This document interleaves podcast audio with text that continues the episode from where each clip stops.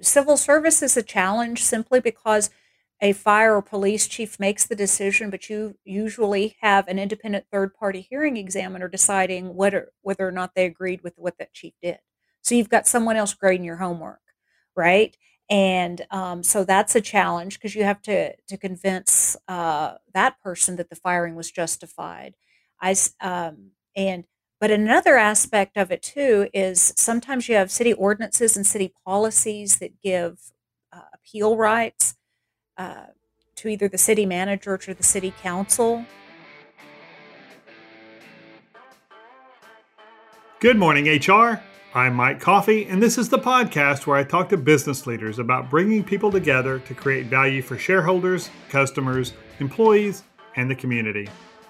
Please follow, rate, and review Good Morning HR on Apple Podcasts, Stitcher, Spotify, or wherever you get your podcast. You can also find us on Facebook, Instagram, YouTube, or at goodmorninghr.com. Over 16 million people in the U.S. work for state and local governments. That's 6% of the U.S. population. But because of the different rules from the Constitution all, all the way down to city ordinances, managing public sector employees can be very different than managing private sector employees. My guest today is attorney Julia Gannaway, a partner in the law firm of Ross Gannaway. Julia represents both public and private employers across Texas and is the perfect guest to explain the differences between public and private sector HR.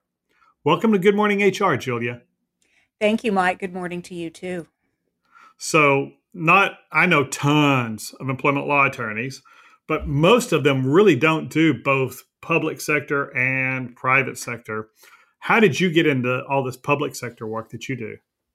Well, I started out by working for a public entity. When I worked for uh, the city of Odessa and then the city of Bryan, is I, when I began to learn the different contours and the different approaches. While everything applies, you know, while all the federal law applies to all of the employees, there are also special laws that apply to Texas government employers. So you came out of law school straight into working for municipalities? Well, actually, when I first got out of law school, I worked uh, for a plaintiff's personal injury medical mal firm, and then I worked for the Department of Agriculture for Rick Perry. And then, um, so when I was doing that, I did a lot of administrative law. Then I uh, moved out to Odessa to work with um, the city of Odessa, and that's when I was a city prosecutor there. And that's where I really began to work a lot with uh, police departments because all of my prosecutions were in municipal court. Can take the girl out of municipal court, but you can't take the municipal court out of the girl. And you learn all those important laws and all. Then I got to step up and learn about employment and police and internal affairs investigations and the special roles and obligations of the police departments. Then transition to the city of Bryan as well. Interesting. So you did you did administrative government work, and then you went to be a prosecutor, and uh, so you're the you're the one I hated because you know you would you would prosecute me for those traffic tickets, and uh, and I was always innocent. And and then you went in, went into uh, the HR side of the public sector. That's that's a yeah. journey. Yeah, and so what happened is when I moved to Bryan, I I learned you know, zoning and all those painful land use things, but then also got to work with HR and risk management. So it was also risk factors, risk management, HR, then police and fire, because the city of Bryan was civil service. And so that's how I learned civil service, which is not all cities have civil service, only some folks do. Yeah, we got to get into that because every time I, we have a, a number of municipal clients and they, whenever they say, oh yeah, well, we're civil service this or that, I'm like, I I just nod and act like yeah. I'm smart and say, "Oh, of course you are."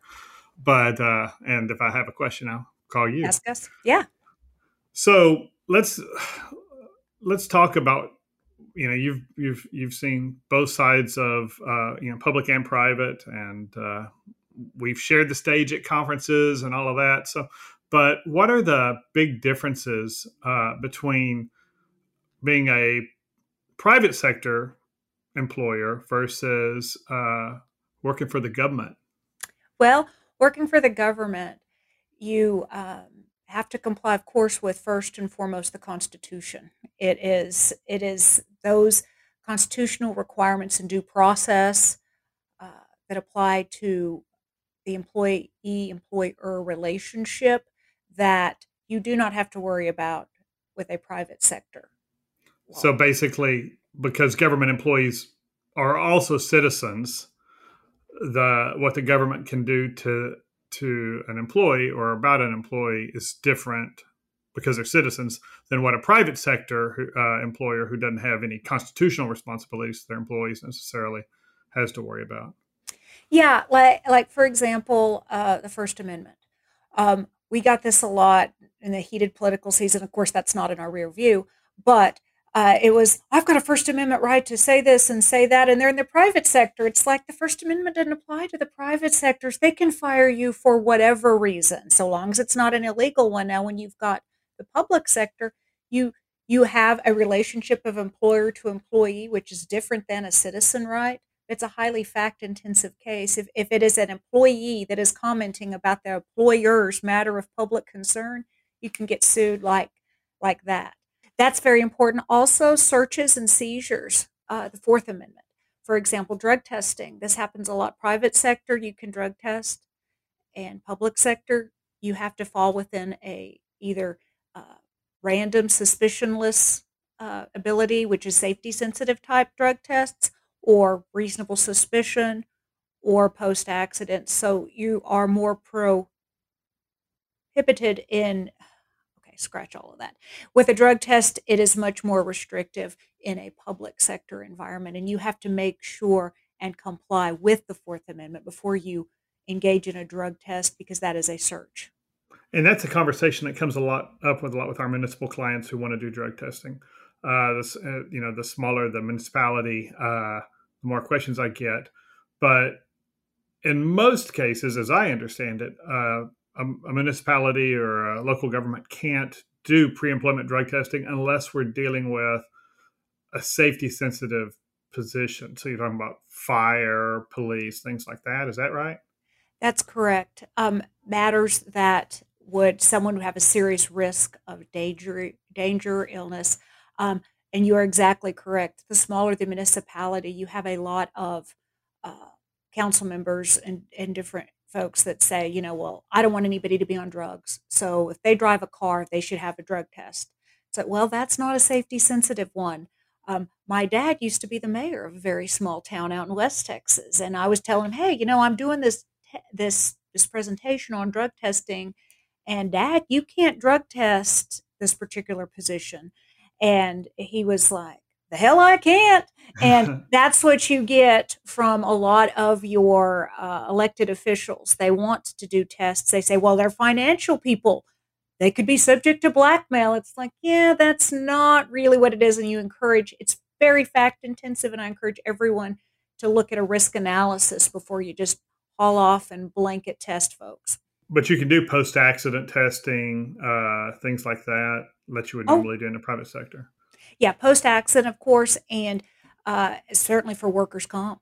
You know, okay. that happens up a lot, right? You you know, well, hey, were they what were they on when this accident happened? That impacts your rates, as well as reasonable suspicion, and that's that's in a public sector. But that's what that's basically what you see. Someone that right. if they're drooling on themselves or bumping into walls, maybe you might, you know, some some specific specific articulable contemporaneous observations, and then that will um, that enables you to do it but you do have to be able to explain why you you have to justify why you're doing the search so uh, that's what other federal laws i mean you know as employers we're, we're governed by a whole mess of uh, you know three letter a you know three letter agencies so uh, what about, or a lot of them are four letter. Yeah, um, but, say four letter.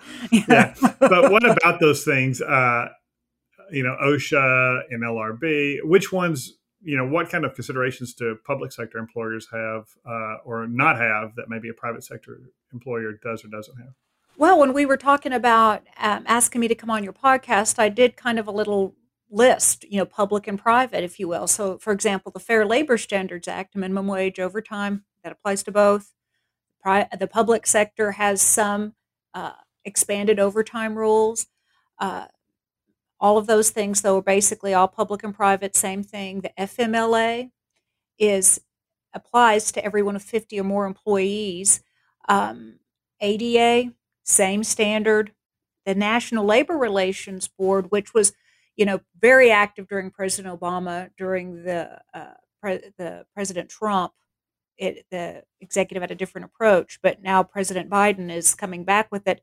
The beautiful thing for being in a public sector is you don't have to learn about that NLRB stuff or um, all of that national labor relations unions mm-hmm. that you don't have to learn about. Um, public sector, for public sector in Texas, the only people that can join a union are public safety, and that's under 174 of the Texas Local Government Code for public sector employees. They're very anti union, if you will, in Texas as for public sector employers.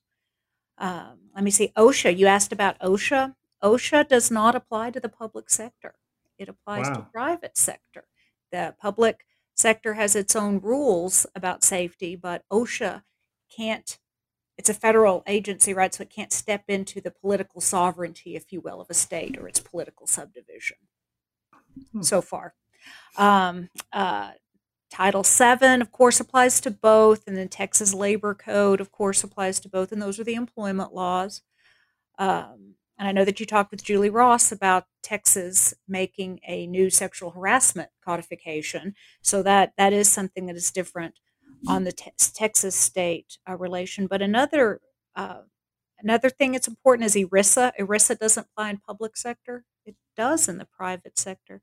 And lastly, a, an interesting challenge for public sector are both the Open Meetings Act and the Open Records Act, because private sector you know your employment records your personnel files are confidential and there's no such uh, applicability in the public sector. Most everything is presumed public unless there's specific exceptions apply. So you really do have to do a lot of your personnel decisions out in the public. Or or at least uh, don't put them in writing well but remember, um, we all know from our fun times that we've had with the DOL the EOC and others, if it's not in writing, it didn't happen. So, you still you, tell you, so you tell your clients write it down, but maybe your double some of the deliberations are more verbal than than maybe you would record, or maybe I, I, I would tell a private employer that I guess though the same thing. Don't put stupid stuff down in writing, uh, and you know don't create the exhibit for the other party. So well, and remember what though you know I tell people when we're looking at different issues and we're analyzing an ADA issue or a different thing like that, you know although te- employers in Texas have an you know the at will expectation, meaning you can fire them for any reason so long as it's not an illegal reason, then you don't have to have a cause to fire somebody. Uh, unless your uh, your policies allow it or if a particular political organization requires it. But just even though you may not have to have a cause, you always need to have a reason to take an hmm. employment action against someone, um, a jury is going to mislike intensely you just saying, "Oh, I just didn't like them." They're they're going to say, in their minds, they're going to substitute uh, an illegal reason for that because you have a pretext. So I tell my folks, I'm like, guys, gals, you have reasons for doing what you're doing. Put it in paper. Make sure the employee knows reason, and more importantly, an employee's prospective attorney would see what you did as well, so that your actions were reasonable basis and and same as in private sector, public sector, people retire, they leave, and the things that are in writing related to that are the record of how you treated that person, and that supplies the reasons and the details of what happened because people are going to forget. You're going to move on. You, although even you think this particular personnel issue, you will never ever forget it. You will, and you will forget the details. So make sure there is a record for what you did. Interesting. The uh, you know on that open record stuff, you know, we do a ton of open record requests for our clients, and we had a deal a few years ago where one of our client was going to hire somebody who had worked for a very small municipality, and just you know for our more risk averse clients, if it's a if if the employee was anybody of significance at a previous employer that was a municipality or local government, we put in a public information request for their file just to see what's in there. And we got a call back on and and it's been illustrative many times but we got a call back uh, from from this municipality saying yeah, we, we've got it, and it's going to be like nine hundred dollars. And I said, what? And, they, and they're like, yeah, it's fifty cents a page or something, uh, or even you know maybe it's less than that even. And it was just yeah, we've got about it's going to be about three or three bankers boxes full of stuff. And I was like, sounds like I probably need that. and yeah. so I got the, the, client. The client went for it, and sure enough, this guy had been a police officer and uh, at a, in a small municipality, and they basically sent me three banker boxes full of racist, pornographic uh, material they pulled off his computer in his in his in his squad car and off his desk. I mean, comments about citizens. Uh, I mean, all kinds of just really ugly stuff. And uh, that was illustrative enough that my client said, "Yeah, this is not a good fit for our organization." And so I'm always telling clients, "Hey, you know, you can't get this in the public sector uh, or in the private sector, but in the public sector, it's it's not a bad investment. Usually, it's not nearly that much. You know, usually it's you know the the you know 125 150 dollars including our fee so it's not that you know just it's just patience waiting for them to process the the open record request but now, but there is a thing about their investigations, right? Um, when you're doing an employee investigation in the public sector, are there times where that's not available? Yes, there are. Um, normally, um, normally back normally investigations are dis- are discoverable or subject to the Open Records Act. The um, and a lot of people are misunderstanding and think that, well, you know, if it's an ongoing administrative investigation, it's not open, but it, it is. It's subject to the Open Records Act. If, if it's relating to a criminal investigation, it is not. It's subject to a permissive exception under the Open Records Act. Uh, and if it is an attorney conducting it, it is also can be uh, protected under the attorney-client privilege. Also, for police and fire with cities that have civil service, if it is a pending internal affairs investigation, it, for when civil service, it is confidential under law um, unless or until it results in formal discipline, i.e., days off, uh, demotions, those kinds of things. So that um, that is still the law even after this last session.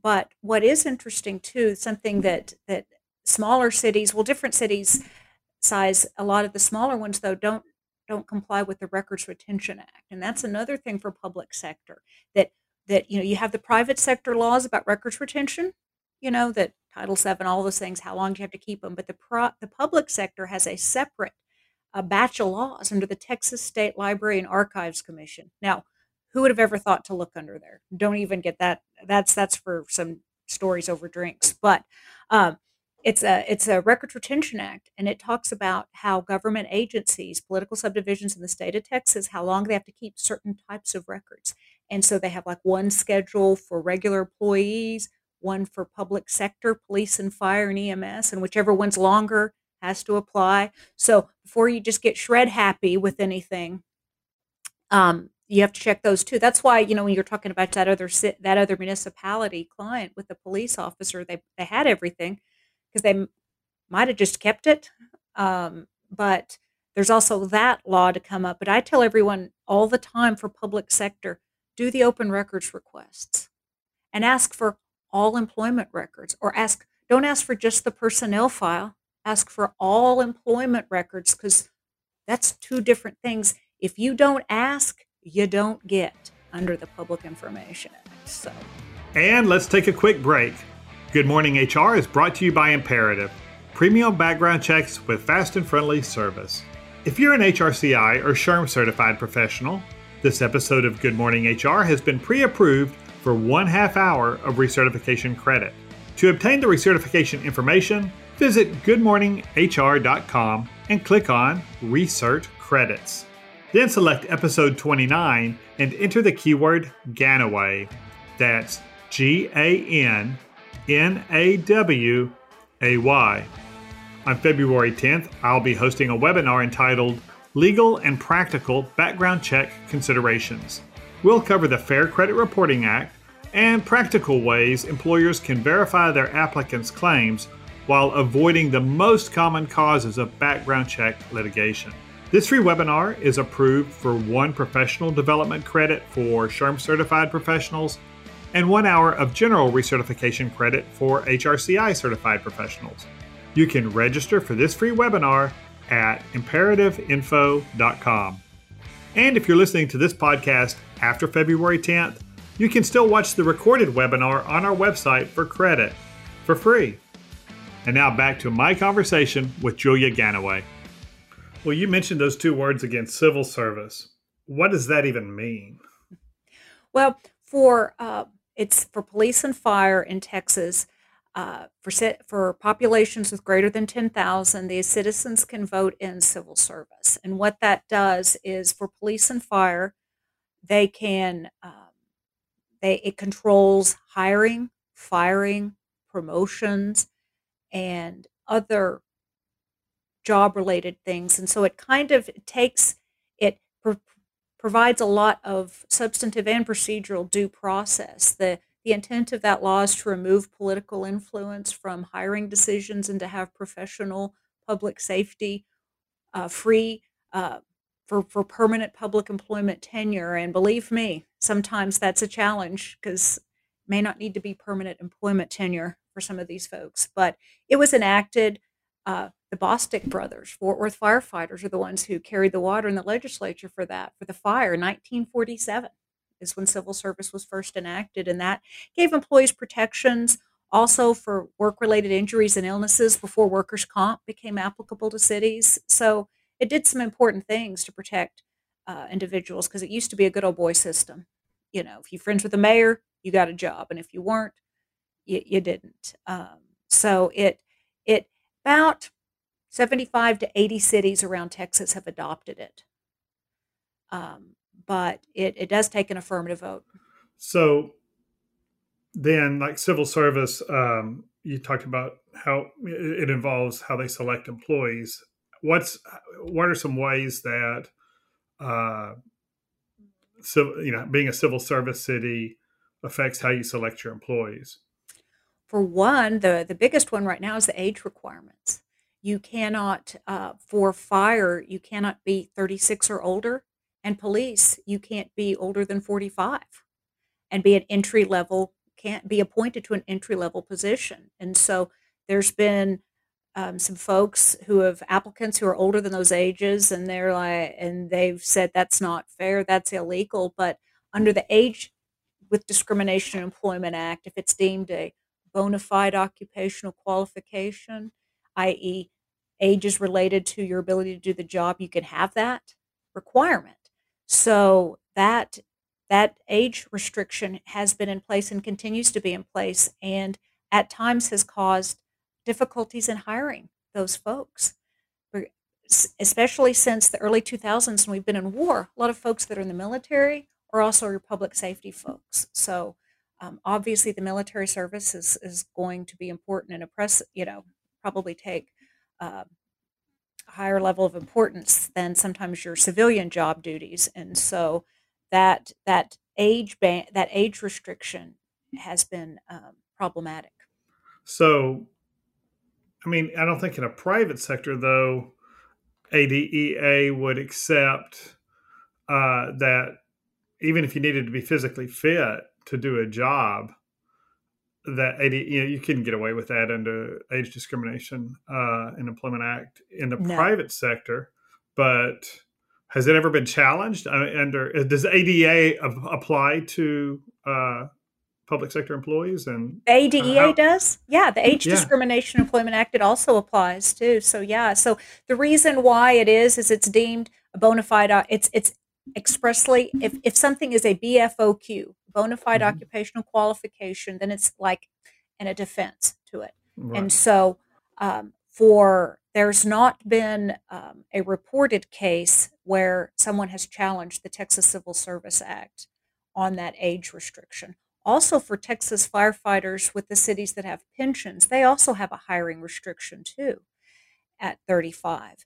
And um, I, if if I were to guess, I've not seen a court that so states or so notes, but you know, back in the old days, if you will, people's knees wear out, their shoulders wear out, and at age 65, to get a full pension benefit, you'd have to start at 35 to get your whole 30 mm. years in, if you will. And they ha- and they used to have, remember too, uh, mandatory retirement ages for civil service at 65.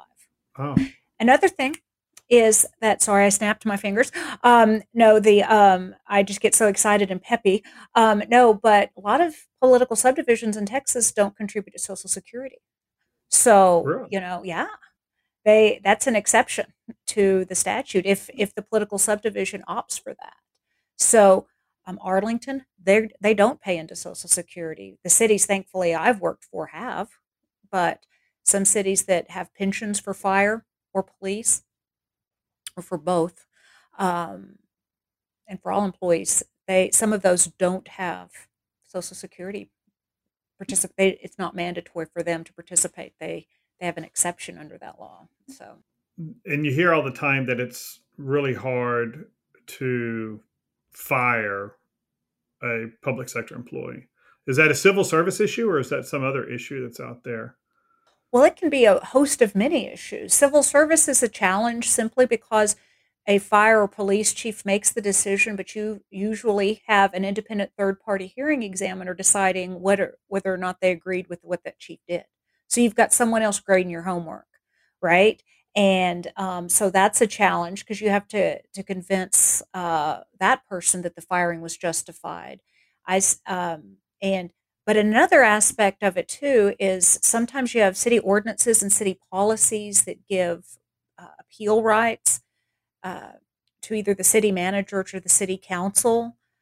But um, those, you know, usually the people who are being terminated that's that's not a surprise to the decision maker if you will you know what i mean most cities their their chief executive is the city manager not the mayor. But the cities that have mayor as the chief executive officer when you have more politics involved sometimes that's a struggle or a challenge when firing individuals too because of the political component that that sometimes raises its its head.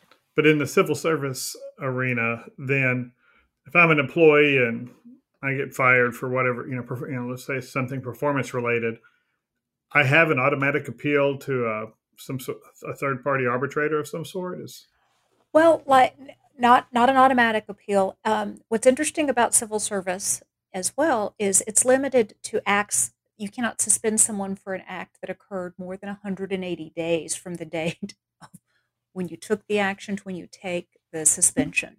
Now, um, I think Fort Worth, for example, Fort Worth PD, I think they are at meet and confer, and the fire is collective bargaining. So those are additional protections overlaid over 143 that that both police and fire in Fort Worth have as well. So, um, but to default back to civil service in general, we'll talk about those other things later if we have time. Y'all are just like, please God, spare me, no. But um, no, but for civil service, the thing is, is that the chief writes up the notice, and you have to have like this perfect notice. You can't amend the notice, and you give it to them, and they have ten days to file an appeal, and they decide if they appeal it to the commission, which is that's how the law was first enacted, right? That that had a body of three citizens appointed by your chief executive to just kind of make sure that everything was on the up and up. And you know, my second favorite F word, fair. Um, that uh, was, you know, make sure everything's fair on the up and up, uh, everything's been complied with, and then, um, and then they would make that decision. And so you had the community, you still had community control, if you will, over those kinds of things. And you did, you had someone else grading your paper, but it was also people that had been appointed by your council, confirmed by your council. So it was all local control. Then in 1983, they did some overhauls to civil service. Chiefs got to appoint their number twos, their assistant chiefs, in exchange for this independent hearing examiner appeal route. And the challenge with that is you have someone coming in who has experience in private uh, collective bargaining sector relations, and they know public, but they don't live here. They don't live in the community. They don't have to live necessarily with the consequences of their decisions. And so, uh, at the same time, you find a you you make every effort on both sides both the employees attorneys and the city's attorneys are always trying to find someone who's neutral and qualified to make that decision. But that person comes in they don't know anything about it they make a decision they hear all the evidence and then they make a decision. And then they get back on a plane and and, and leave. And um, that is um, that's been the that's been the bigger concern that you see a lot of people when they criticize civil service is, oh, this hearing examiner put him back to work, but it's also incumbent on the chiefs to make sure that their actions are taken are reasonable under the circumstances that they've that the that the investigations prove what happens. Because another thing that happens with civil service and non-service police, non-civil service police and fire is another pro, uh, provision in the government code that requires a signed written complaint of uh, misconduct must be served to police and firefighters. Uh, within a reasonable time when the investigation starts. And that's in the Texas Government Code, applies to all police and all fire in the state of Texas. And so that's a procedural due process right. And there's been a litigation about that as well. So that applies. And then for all all police and fire, then you've got civil service for the cities that have adopted it. And you mentioned meet and confer and collective bargaining, bargaining, but you said the NLRA doesn't really apply. So how do you have collective bargaining in uh, a municipality? It's uh, under 174 of the Texas Local Government Code. And so the citizens voted in, and um, it is for police and fire, no population limits. So you've got really, you have really some really small cities that have collective bargaining. And hmm. it is an attempt by the Texas legislature to adopt the federal case law regarding to you have no right to strike, no right to engage in work stoppage. So they've prohibited that, for example. But the duty to negotiate in good faith and what happens if you're unable to reach an agreement, those types of things, um, all come into play. And you have to go to the table, uh, negotiating table, and those meetings are open to the public, although the public seemingly has little interest in hearing what goes on in those negotiations. It's an open meeting, has to be posted. So you got the association and you got the city folks negotiating about the terms of agreement and of their work hours, assignment, retirement, discipline, um, all all all facets of the employment related uh, uh, hours, uh, hours, work conditions of working conditions, hours, and something else. It's in the statute though. It's in 174. You're supposed to have some. You have to negotiate um, those those aspects of it. Those are mandatory subject of bargaining. And so I can see. I mean, it would seem like at first blush the city has all the power if they can't go on strike, but non-union organization like the firefighters union association or the police association. I guess they've got a lot of political clout and they've got a bully pulpit that the community listens to. Is that primarily where their their bargaining strength comes from? Or because i can't i'm trying to figure out why why the city just doesn't say hey this is what we're going to do. Well because uh, i think you've I, I definitely identified it it's the political clout. I remember when fort worth i was living in fort worth when they adopted 174 they were like no new taxes support retired firefighters. Vote 174. And I'm thinking, because I knew, I was like, they they get retirement anyway, right? You know, so none of that made sense. But people are like, I like firefighters. I'm going to vote 174. And so the associations are like what what happens is is that you can't, as an individual, engage in a lot of political activity, but through your association, you can can uh, give donations and all of those things. And so they uh, they have a lot of visibility uh, and political support, and they give a lot of campaign contributions. Their opinions on who they support for office are are noted. Um, the Texas Supreme Court has noted that police and fire associations regularly avail themselves of the legislature and its you know other jurisdictions within. So so it's really it's a matter of you know you have to, for example, San Antonio had a referendum just this last election about uh, rescinding collective bargaining. And so several, well, at least one news agency interviewed me about it. That the issue was to revoke collective bargaining and or um, that was it. That was the referendum. And so people were like, we're tired of this. We think civil service is horrible because they a lot of public outcry was relating to one case where a police officer had given a homeless man a sandwich filled with feces. I don't know if y'all heard about that. And yeah, yeah. And um, so the hearing examiner put him back to work, and everybody was just like, "What?"